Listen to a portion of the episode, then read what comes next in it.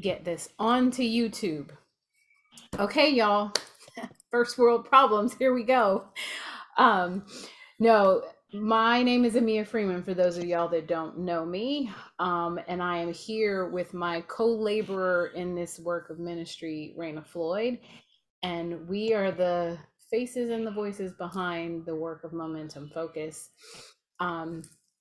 And I laughed and said first world problems because we couldn't get technology to work in our favor.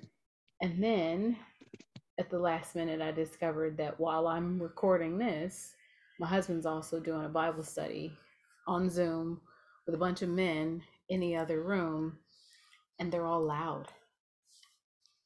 Bless it. So nonetheless, which kind of feels like that's kind of why we're here, is to really just kind of talk about how God calls us into different spaces and different seasons, and what that looks like. And so tonight is going to be the kickoff of a series of conversations and discussions about you walking in the fullness of who God called you to be, why he called you to be who you are, where you are in the year that you're there, and how we get to respond to that. Before we dive completely in, I'm going to say a quick prayer, and then I'll do a little more introduction of me for those of y'all that don't fully know me, and then I'll let Raina introduce herself. So let's pray before we dive in. So God, we just thank you for this space, for us to be able to talk about your word, to talk about what that looks like in our leadership, whether it be personal leadership or in the respective industry and spaces you've called us to serve, to really just kind of clear our heads and our hearts and even our hands of anything that's not helping us to become more like who you called us to be, and it's not drawing us closer to you. We just ask that technology would work in our favor, and that the discussion would be rich with wisdom, understanding, your heart for justice, mercy, and love. It's in Christ's name that we pray, amen. So for those of y'all that don't know me, my name is Amia Freeman. I am a wife and a mother and a fitness instructor and full-time fitness wellness professional. I get to teach general population and active aging seniors, as well as Parkinson's, dementia, and Alzheimer's. And I am also a wellness educator and ministry certification leader for Revelation Wellness. And I think that's about it. And I love music. You say about it like you just said. Yeah, I love music, and I love to be with the people that I love. And earlier, just before we signed on, I was thinking about if I could name this current season of my life, it would be the alabaster box season. That just came to me like out of my gut. And it almost like triggered the ugly cry, because I was like, whoa, God, that's not really what I would have named it. But he's like, yeah, that's what that is. So I'm just going to camp in that for a little bit. And I know that tonight's discussion will probably reveal some more. So Raina, go ahead and introduce yourself, and then we will dive into tonight's content. Okay. I'm a mom of three boys. 16, and the other two turned 9 month. And I'm a high school math teacher. I've been teaching years this year, both middle school. And I am a former fitness instructor. I lived in 2018. And I've been feeling this little pick it back up, but I don't know what it looks like in this particular season of my life. Also a Revolution Wellness instructor, but it's something I just hold on and use in my everyday life. It's ministering to people. I also love music. And this current season of my life, I'm actively involved in the community on a regular basis. And I think I might like run, because I started running last week in all sorts of joyous. So I thought of you yesterday because I decided to go work out in the gym, which is a rare thing for me because I'm more of a group fitness person. But I decided, okay, I need to go move my body because some stuff felt like it was stuck. So I went in the gym and I stood there like I didn't have a clue what to do with any of the machines or the weights, or I stood there like, what do I do first? And I literally had to like remind myself, like, you know what you're doing. So I got on the elliptical and I was like, I'm just going to turn on some good music. And I thought of you because I turned on one of my dance class playlists, and the beat was just too good to like casually move that elliptical. And I found myself like, when the beat dropped, I was moving a little bit quicker, right? You know what I mean? And there were a couple of people walking by kind of looking like, is she on an elliptical or is she having a Zumba class on the elliptical? And I was basically having a Zumba class on the elliptical, but it was good stuff. It's good stuff. And it reminded me that good stuff. Yeah. It reminded me that I actually like to move like that. So, okay. So tonight, y'all, we are going to begin a series that I was introduced to a couple of years ago. I want to say like 2018 or 2019 by an organization called Grit and Virtue. And Grit and Virtue is, their goal is to really help women understand who they are in Christ and have raw conversations, like unfiltered conversations about the things that can feel heavy or scary, or potential create an avoidance of stepping in our full identity. So over the rest of the year, we sat down with the curriculum from Grit and Virtue to really figure out how could we help other women step into that identity without overwhelming them with content, right? Because like the noise on social media, the content can become overwhelming, that we don't know where to go and what to do with it. So we narrowed this down where each quarter we're going to present a different topic within the Grit and Virtue curriculum, which happens to be called No Empty Words. If you know me, you know that I love words, and the words that God gave me for 2023 for this work in Momentum Focus is grace, grit, and gratitude. He said, always give yourself grace and begin with a heart of grace. It's gonna require a little bit of grit because iron sharpens iron. We bump up against sandpaper people, which smooth out the rough spots in us. Sometimes we're the sandpaper. And if we're gonna get any kind of work done, we have to be willing to let it get gritty. It's not always gonna be smooth, right? The grit, if you know the story of the oyster and the pearl, it's the grit that causes the pearl to become what it is. It's the grit that causes the diamond to become what it is. It's the grit that smooths out the splinters in the grain of wood. And then he said, always walk away from every situation with gratitude, knowing that our good, gracious Father has already mapped out our lives. Jeremiah 29:11 is probably the most overused and well-known scripture in the regard of who am I, what's the plan that God has for my life, and how can I walk this out? But what we often forget is the back end of that scripture that says God knows your future. he's got it mapped out, right? A hope and a future.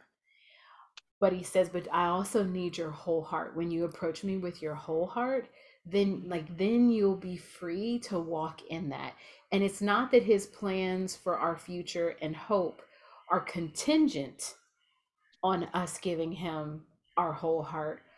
But what it is true of is that if we're not willing to give him our whole heart, we could block the blessing of the future hope, right? Or the hope and the future. So that's why we're here. For this month's session, it is called Awake and Arise.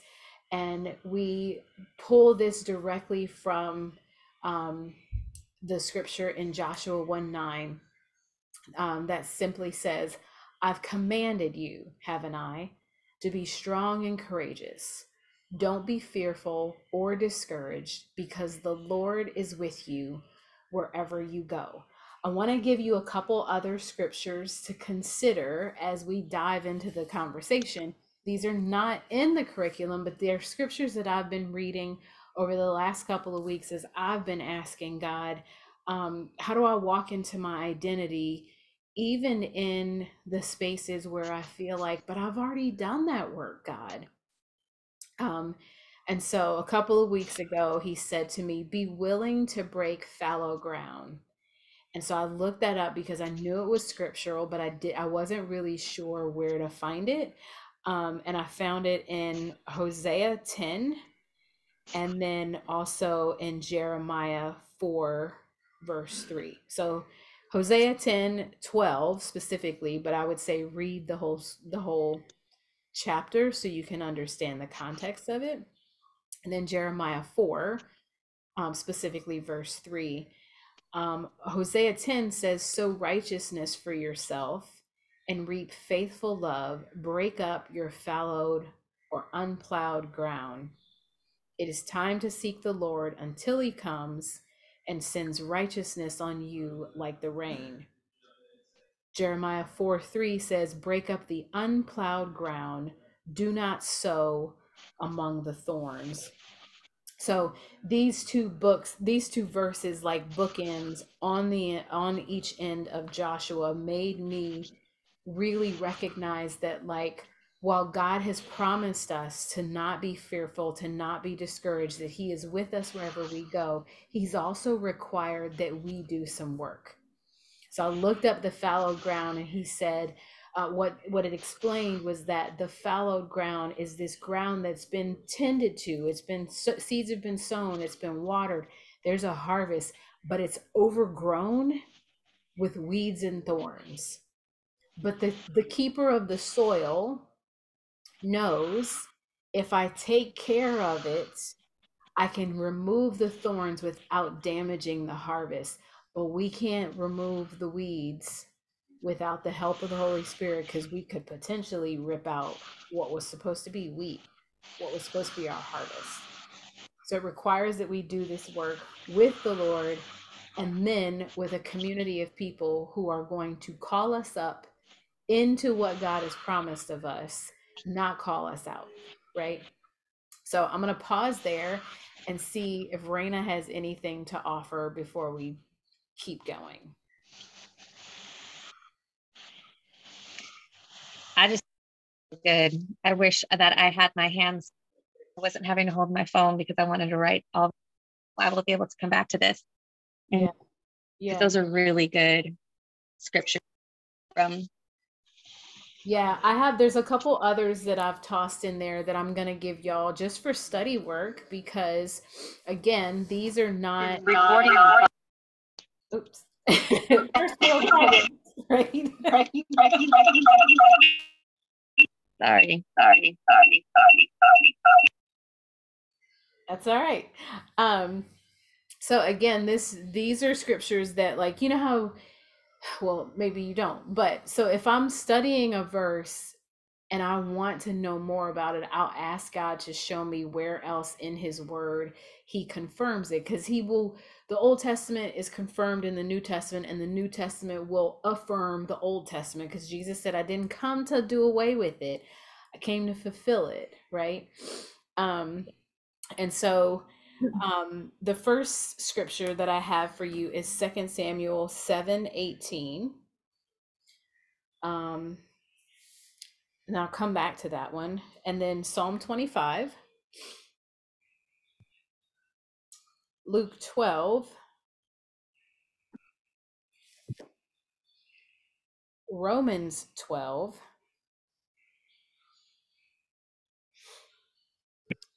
Matthew 6, 27 through 29, Isaiah 26, 3, and Habakkuk 2, 2.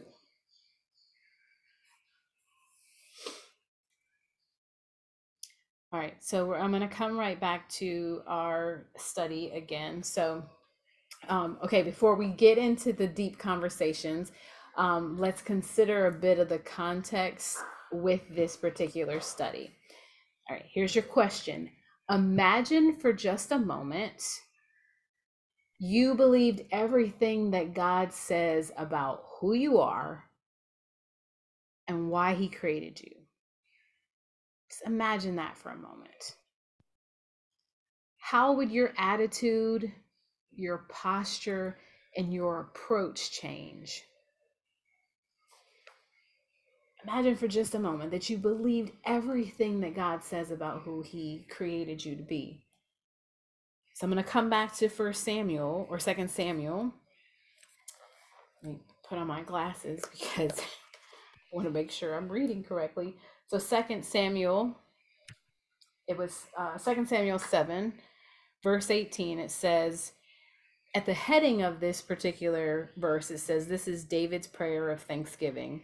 Then King David went in, sat in the Lord's presence, and said, who am I, Lord God, and what is my house that you have brought me this far?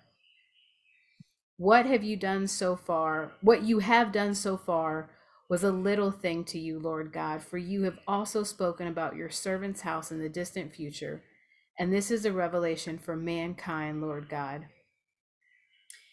So I wanted to offer you that one for the simple fact that, like, this is a king coming to thank God for who he is and how he created him. Now circle forward to Romans 12. And I want to offer you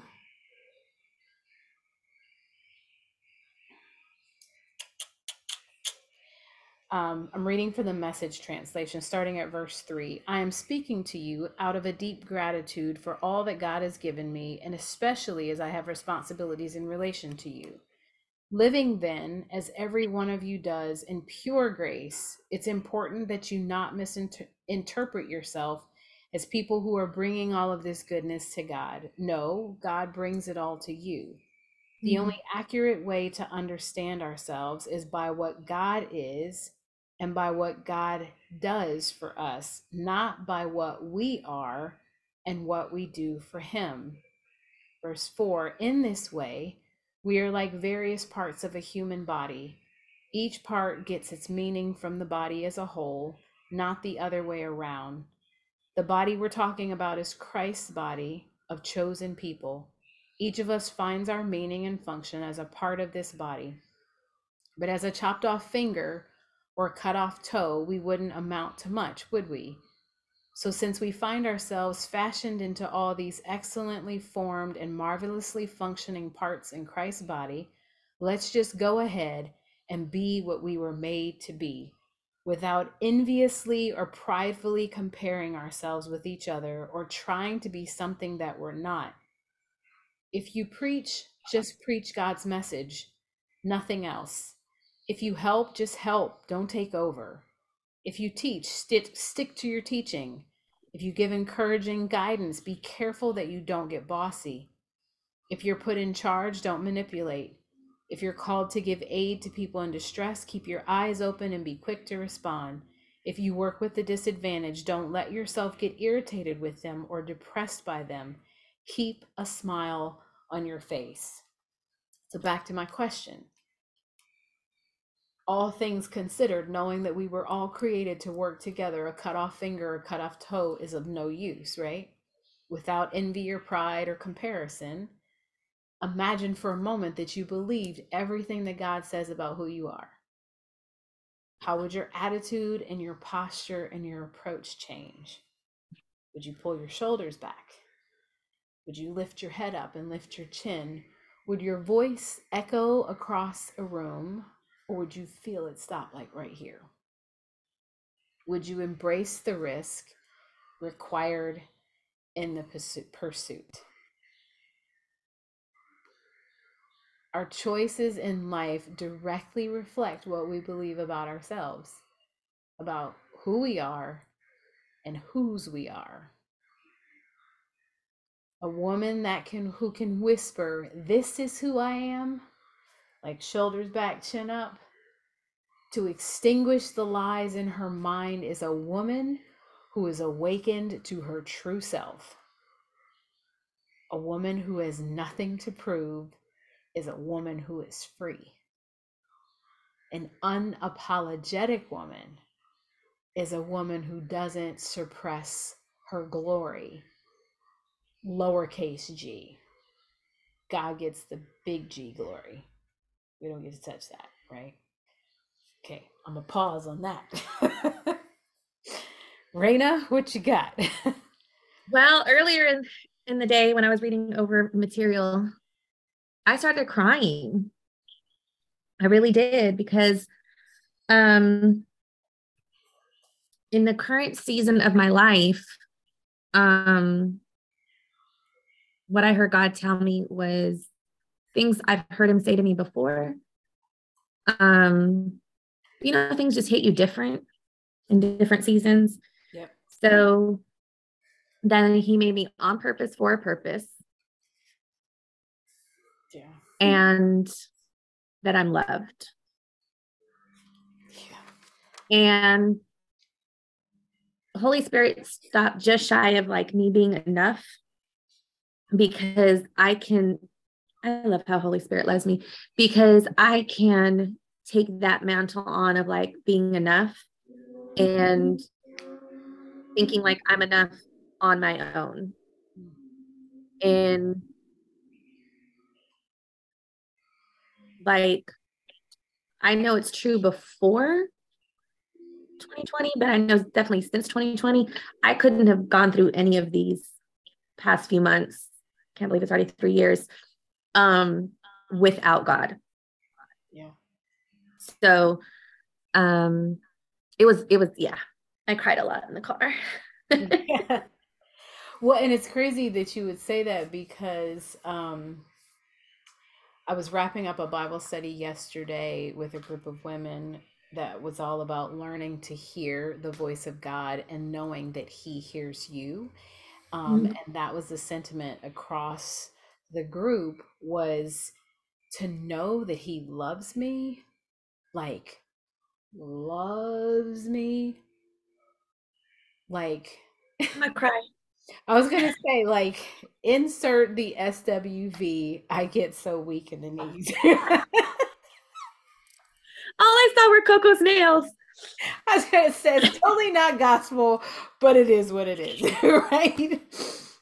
But there's so much 90s R&B that preaches, though, right? But that's how his love is. It's so precious and so tender that years ago there was an Israel Houghton song called "I Am a Friend of God," and the opening line was, "Who am I that you are mindful of me?"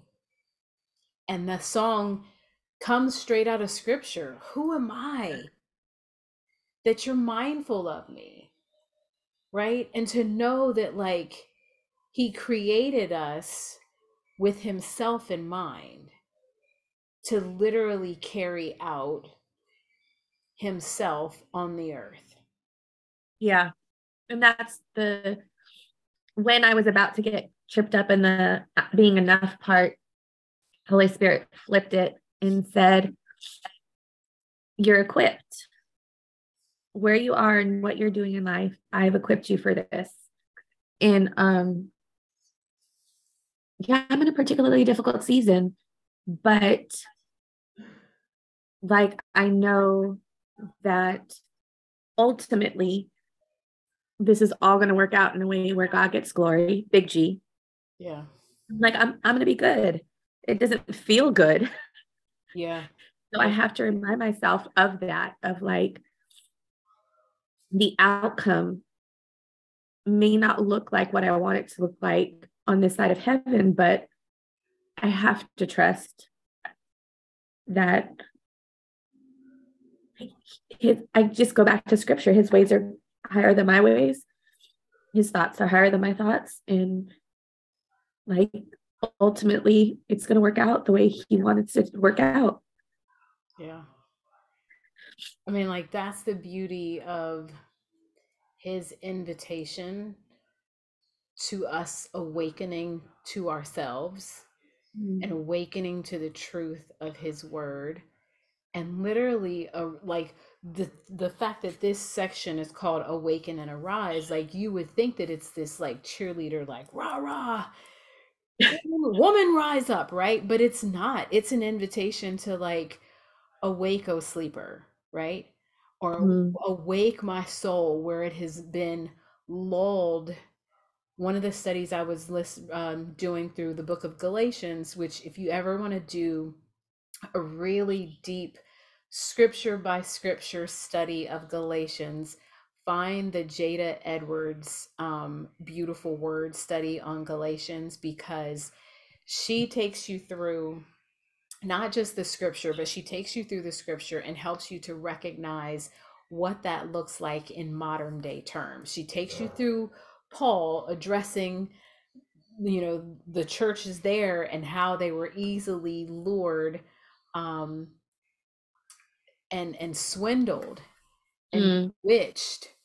And she talks about how we are bewitched in the same regard, but we have to like be willing to see what modern day terms look like that would what was it's real easy to read the Bible and judge. Yeah. Especially with the Old Testament stuff, you're like, how could they and why would they? And not having our eyes open to like modern idolatry, what that looks like. It's especially dangerous, I think, in the church, because the Western church, at least, really idolizes and worships the idea of marriage and having kids. And it's really, really easy for people to put their marriage on a pedestal or their spouse on a pedestal or their kids on a pedestal. And when any of those things gets rocky or shaky, if our identity is all tied up in that and not in God, that can get real uncomfortable real quick. I was trying to remember the word that she used. And what was her last name? Jada Edwards. And it's her study on Galatians. I've done a study on Galatians before. I don't remember who it was, because it's like one of those series where it's for you, Ephesians for you, Galatians for you. And I don't remember who did the Galatians study, and I love Galatians, but I would also like to see somebody else's perspective, especially if it's a lot of modern day application.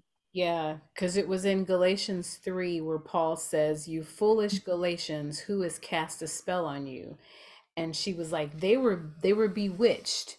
And she's like, most of us are not going to think that we were bewitched, but let's just talk about how we are easily lured by influencers. And I was like, oh, okay then.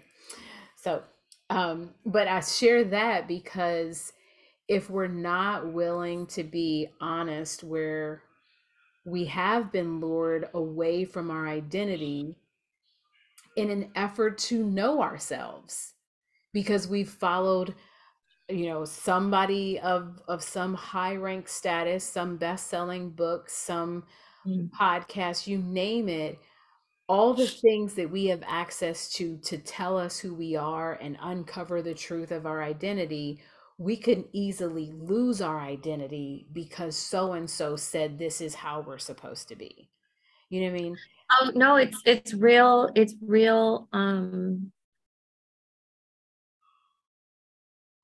it's very akin to like horoscopes and what is that called? Zodiac signs, yeah. Where it's like, this is what this says about me. And that's it. And, like, I know there's personality tests and things that can give you some insight, but ultimately who gets to say who I am is the one who created me. Yeah. And when Holy Spirit was telling me that I was equipped for the season, I didn't like what I heard. Holy Spirit was like, I have equipped you to do hard and scary things. And I was like, I don't want to do hard and scary things. Right. But it was really funny because it was really clear what God was saying was in this climate, in this culture that we live in, we think of being equipped to do something that might be scary. It's what you were just saying, like, oh, I'm going to be an influencer. I'm going to be on a stage. I'm going to write a book. I'm going to have a podcast, whatever those things are that, you know, our society and culture, like lures us into, even within the faith communities. Right. Yeah. And, God was like, you're raising kids. You work full time as a teacher, raising other people's kids. Like, that's scary. That's big. That's a big assignment. Right. And I was like, you know what? I do big and scary things. And I don't have to. It's crazy how much my soul and spirit have settled since we've been friends all these years. I was just telling somebody of how I was constantly looking to other people to be like, I want to do that. I want to do that. I want to be this. And overlooking the fact that I had an assignment. I'm raising my kid at the time, just the one. I'm working full time. I'm trying to build a marriage. I'm trying to stay clean and sane. And I'm really trying to solidify and build on a relationship with God. And that was more than enough. But it wasn't until, I think I was like 35.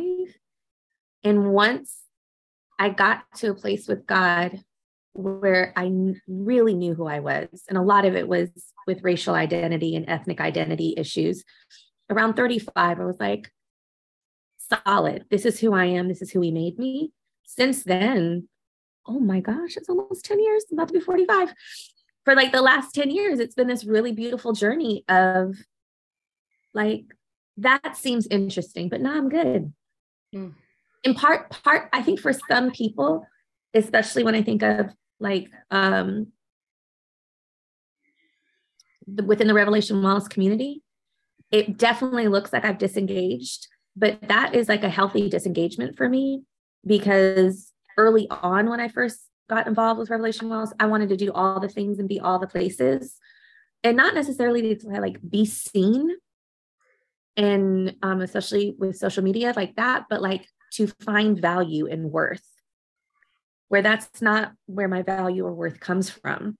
Yeah. So no, I really like the question that you started with, which was, what if you really believed God? Because it changes everything. When he says, this is who you are, everything. It changes everything, because a couple years ago, the Holy Spirit started talking to me about the message of live sent, to go knowing that you were sent where you went, right? To know that whether he sent you to just be there or he sent you on assignment, right? Sometimes when we go where he sends us, there's not a project to perform. There's not a wall to rebuild. Like, we're not always Nehemiah. Like, yeah, we're not, you know what I mean? And sometimes it's just to sit at his feet, like to literally be sent to then go and sit at his feet. I think that ties in beautifully with the awake and arise, because like you were saying, it's not necessarily this rah-rah, but it's like to awake and arise and see. Yeah. And a lot of that starts with sitting at God's feet. Yeah. So she goes on to say in the study, it's easier said than done, but it is always worth the pursuit. So as we move forward throughout today or other days, and as we face new challenges and lies get louder, we have to be willing to go back to the simple question, Lord, who do you say I am? And I'll tell you, just to borrow from my Bible study last night, that was one of the challenges that one of the girls in our Bible study gave to us that she got from a different devotional. And the devotional challenge was about, and coincidentally, she was reading out of Romans 12, and the challenge was a journal prompt to sit down and write out a blessing dump with the prompt of, Lord, who do you say I am? How have you wired me? How have you gifted me? What are some of my unique physical traits? What are some of my characteristic traits that you fashioned me in my mother's womb? You knit me together. I am literally a miracle walking the earth. And you breathe life into me. Who do you say I am? And then sit and listen to see what he says, who you are. Because if we genuinely believed it, for me, I don't know about everybody else. I can't speak for everybody else, but that scares me. It scares me because there have been times I've sat with him and he said things to me that like full out ugly cry without even considering, oh my gosh, I'm going to cry. Like it just, you know what I mean? Comes out and I'm like, but they're not going to like me if I walk around like that. To which he kindly replied, do you care more about whether or not they like you or that you're walking in the fullness of who I've called you to be?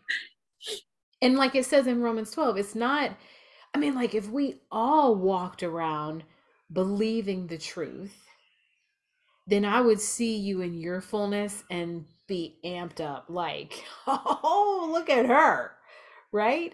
As opposed to seeing you in your fullness and then all of a sudden feeling some kind of way. Like today. So today I went and took a Zumba class and it's been a minute since I've taken like a really good Zumba class, like Zumba used to be. There's no knock to anybody, but like there's a certain formula of a Zumba class that lights my soul, man. Like the original formula, right? And I went to take this class and I should have known when I walked in the gym, when I heard the music thumping through the walls and the room where the class was, the door was closed, but I could feel that salsa rhythm. I could feel it. And I walked in and immediately knew this is going to be good. So after the class was over, I went to introduce myself to the instructor. And we just kind of talked about, I thanked him for just it feeling like Zumba. It didn't feel like a pop class. It didn't feel like a hip hop class. It didn't feel like a line dance class. It didn't feel like a reggaeton class. It didn't feel like only cumbia or only, it was just this mashup of all these rhythms. There was even a, what's the song that says, bring them out, bring them out. That's in there. So I was like, I got, there's a little bit nuck, you know what I mean? But it was such a good mix of music. And I thanked him and I said to him, thank you for reminding me why I love Zumba. And he touched his heart and he said, well, I just have to be honest with you. He said, I sometimes will go and take other instructors' classes to remind myself when I start feeling my tank kind of get really, really low, I go and take a class from an instructor that I know is really talented and is gifted at what they do so that I can be filled back up. And he was like, because I found myself just taking every class thinking that was gonna do it. And he said, but I started like building up a grudge against the other instructors of like, how are they packing a class? And the comparison and the lies, right? And it just was like, in the moment, I was like, wow, what other areas of my life have I done that? That I've sat and watched everybody doing all their things, and I'm slowly tanking out, right? As opposed to being filled up, I'm tanking out because I am literally drained by the chaos and the noise and the performing and the this and the that. And instead, like, letting God show me where I can grow and who I can sit under to be filled up. And then it was a check in my own spirit of, like, judging people is really draining. Let's just be honest. If you spend so much time that you're like, what do they think they're doing? It's like your energy is like, whoo, slowly, like a helium balloon slowly losing its juice. So the Holy Spirit checked me and was like, well, you got exhausted because you were using your energy in all the other places. Okay, so a couple of quick questions that I want to pose to you. First, a declaration, and then a couple of questions. That can even be your homework. I'm actually going to come back into the Facebook feed and drop these questions for you to circle back to. So the first declaration is, this is who I am. I have nothing to prove, unapologetically. I love this declaration because of the mission of Momentum Focus. Focus is finish our commitments unapologetically stronger. So this speaks to that. This is who I am. Nothing to prove, unapologetically. So that's your declaration for tonight. And then I want you to consider, when you hear that statement, what are some of the thoughts that stir up from that, right? What are some of the thoughts that stir up from the declaration of this is who I am? What are some of the thoughts on what we've talked about tonight? Like, be willing to admit that, because if you stuff it down and say, well, I feel what I feel, it is what it is, we don't grow, we don't get better. All right, now here are the questions. I'm going to read them through, and then I'm going to we'll discuss one in the time that we have left. Okay, so first question, imagine for a moment, this is what we started with, you believed everything God says about who you are. How would your attitude, posture, and approach change? Our next question. Many women have wrestled with the tension of being confident because it can be perceived as self-centeredness. So what's your experience or beliefs about this? What's your experience and beliefs about the tension of being confident? Your next question, what do you need to let go of or believe in order for you to stand in who you are unapologetically? What do you need to let go of or believe in order for you to stand in who you are unapologetically? How do you practically remind yourself about the identity that God has spoken over you? Some of us have it written down, or a tattoo, or you wear a piece of jewelry. I wear this anchor necklace. What is it for you? How do you practically remind yourself, more than just like, I take every thought captive? Like, yeah, but then what do you do with the thought? How do you replace it? And then the last question, think about who God is, his attributes, and what he has done for you. How does thinking of this help you understand your true identity more? Thinking about God and his attributes and what he's already done. How does thinking of this help you understand your true identity? All right, Raina, any particular question that jumped out or spoke to you that you want to camp on? For me, I would say the last one. Just for the reasons that I mentioned at the beginning, because even when I was God's enemy, he pursued me. Even when I called him everything but his proper name, he was relentless in loving me. And all the things he did for me before I surrendered is enough to fill a book. And then since I've been walking with him and not running away, could fill another book. So that's what he said to me when you're reading all of the different questions. He kept coming back to, I am a really kind and loving person. Mm. And sometimes that opens me up to being hurt,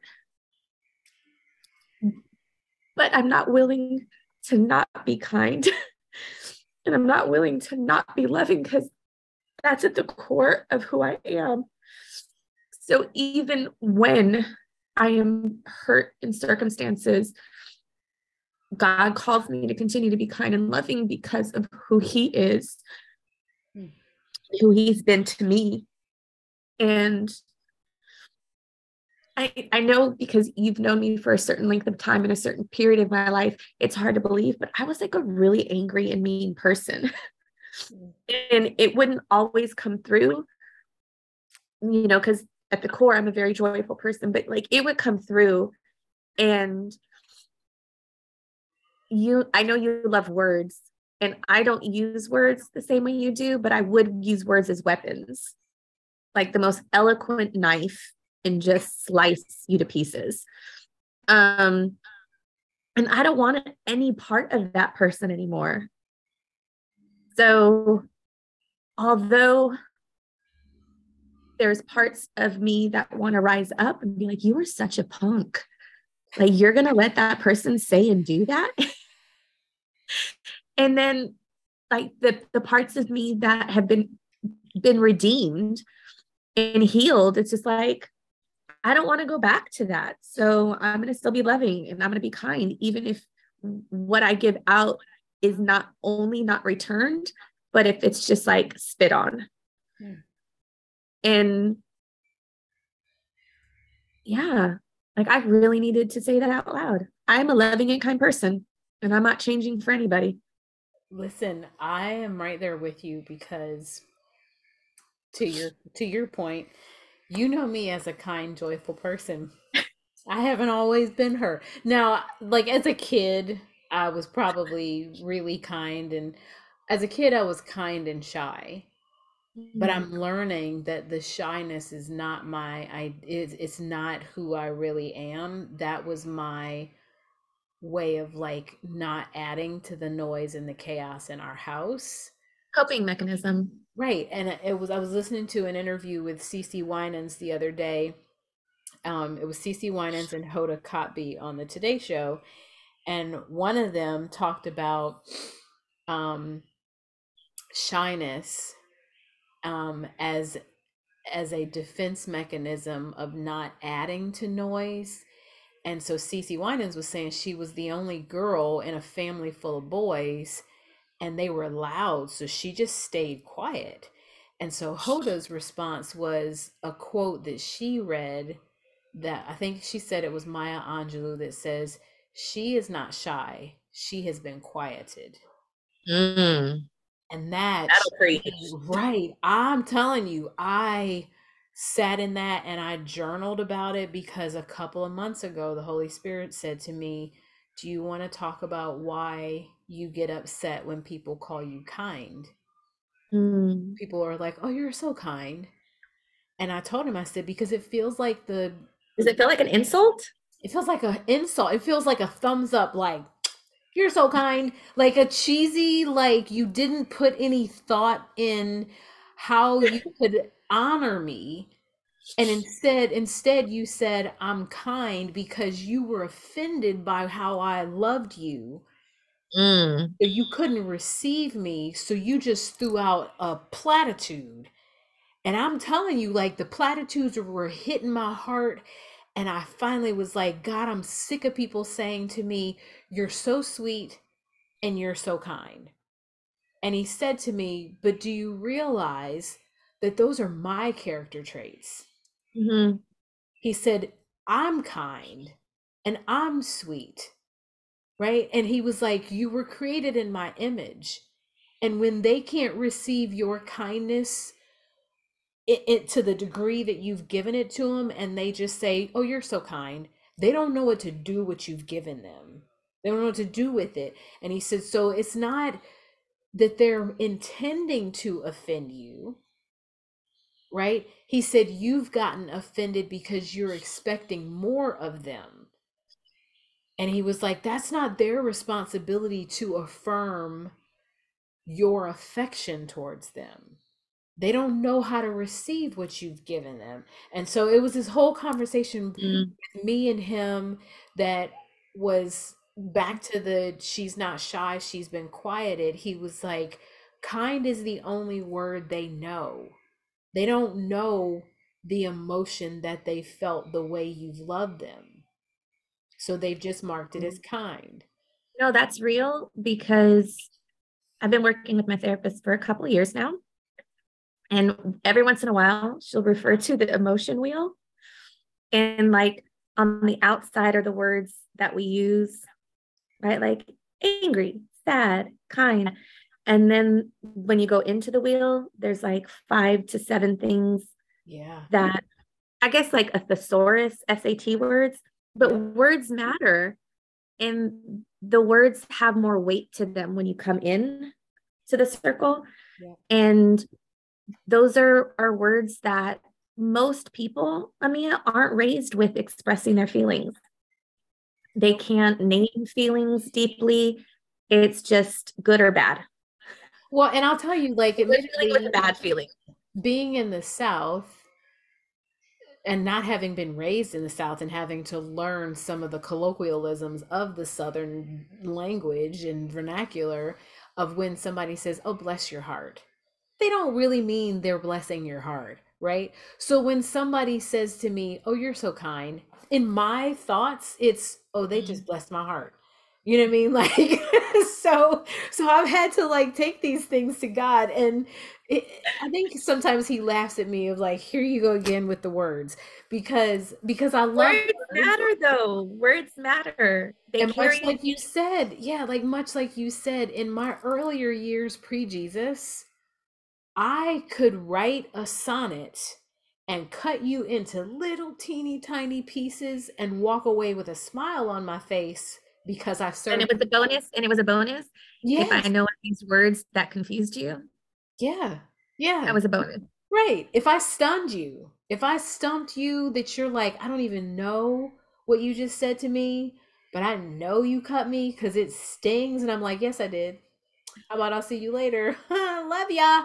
Like, you know what I mean? With like all kinds of grit, right? Zero virtue. All kinds of grit, zero virtue. Zero virtue. But, and so that's like, I think that's why I was listening to a song and I can't remember what the song was, but it said, may you find that the thing that should have taken you out is the thing that now grounds you. Listen, I can testify to that right now, that the thing that was like a grenade in my life, although my life will never be the same, I'm really grateful that my life will never be the same. Yeah. Because I came out, or I'm coming out, I'm still in it, right? I'm still in it, but I'm coming out of it. I know myself so much better. I know what I can and cannot abide. And I know to the depths of my being, I'm a loving and kind person. And now to the outside world, they might even say like, you're kind of a punk. It's okay. Cause really it's none of their business, right? This is a me and God thing that I'm walking out. And it's awesome. It sucks. It hurts, but it's also like super cool at the same time. And that's how I know God is in it. Yeah. That's how I know God is in it. Because if God was in it, it was all Raina, it would just suck. Yeah. Yeah, I literally just told somebody the other day, like that old saying of like, it's a wonder I don't look like what I've been through.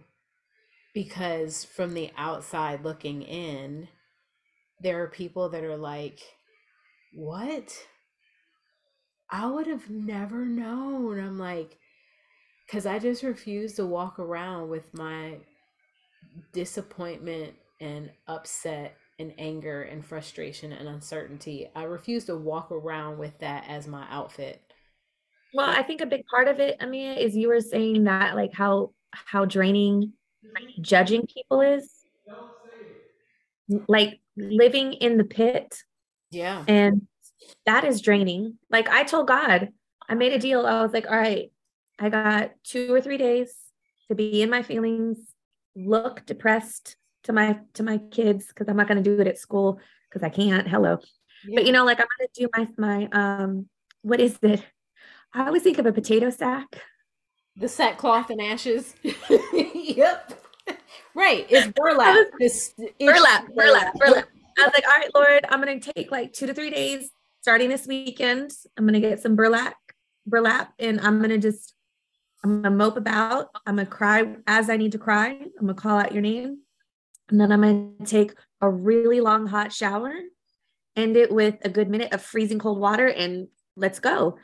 And one of the things that I've really gained through therapy, because what brought me to therapy was a lot of loss and grief and not knowing how to live in it. Right. Which was, I give myself permission now. Like when the feelings come, you feel them. If you have to cry, you cry. And then you keep living, because pushing away the grief, that doesn't work. Yeah. So honoring what I feel, feeling it, and then living. Because again, at my core, I'm a joyful person. So I want to acknowledge the feelings, but not stay in them. Amen. Amen. All right. On that note, I'm going to read this prayer over us, and then we will close up. All right. So it says, Lord, you have chosen, appointed, and established us. Teach us how to live freely, to make decisions based on our true identity and not our wavering feelings. Help us see what you see so that we may align to your will for our lives. Although our flesh may tremble, we choose to walk confidently into new territories. Go before us, God, and guide our every step. Awake all that is within us. Empowered, we rise by your might and your power for your glory. In Jesus' name, amen. Amen. All right, y'all. Well, that's it for tonight's discussion. Like I said, we intend to come back with 3 more discussions. The goal is to host 1 per quarter. So our next one will be, we did this one later in the quarter, but our next one will be June. And then we'll circle back around August, September, once school gets started, and then we'll wrap up the year in late November, early December, before the crazy of the holidays roll around. And I can't remember the topics off the top. I don't have them in front of me, but all of them fall within the framework of No Empty Words, helping you to lead with grace, get a little grit, wrap things up, walk away from every situation with gratitude, knowing that God is for you, not against you. So until the next time we all get to chat again, stay with us either here on social media, YouTube, Instagram, Facebook, as well as the podcast, which can be found on Spotify as well as Apple Podcasts. So I pray that this helps you adjust your focus, and I pray that until we get to chat again, that you would be well and live free. Y'all be blessed and take care.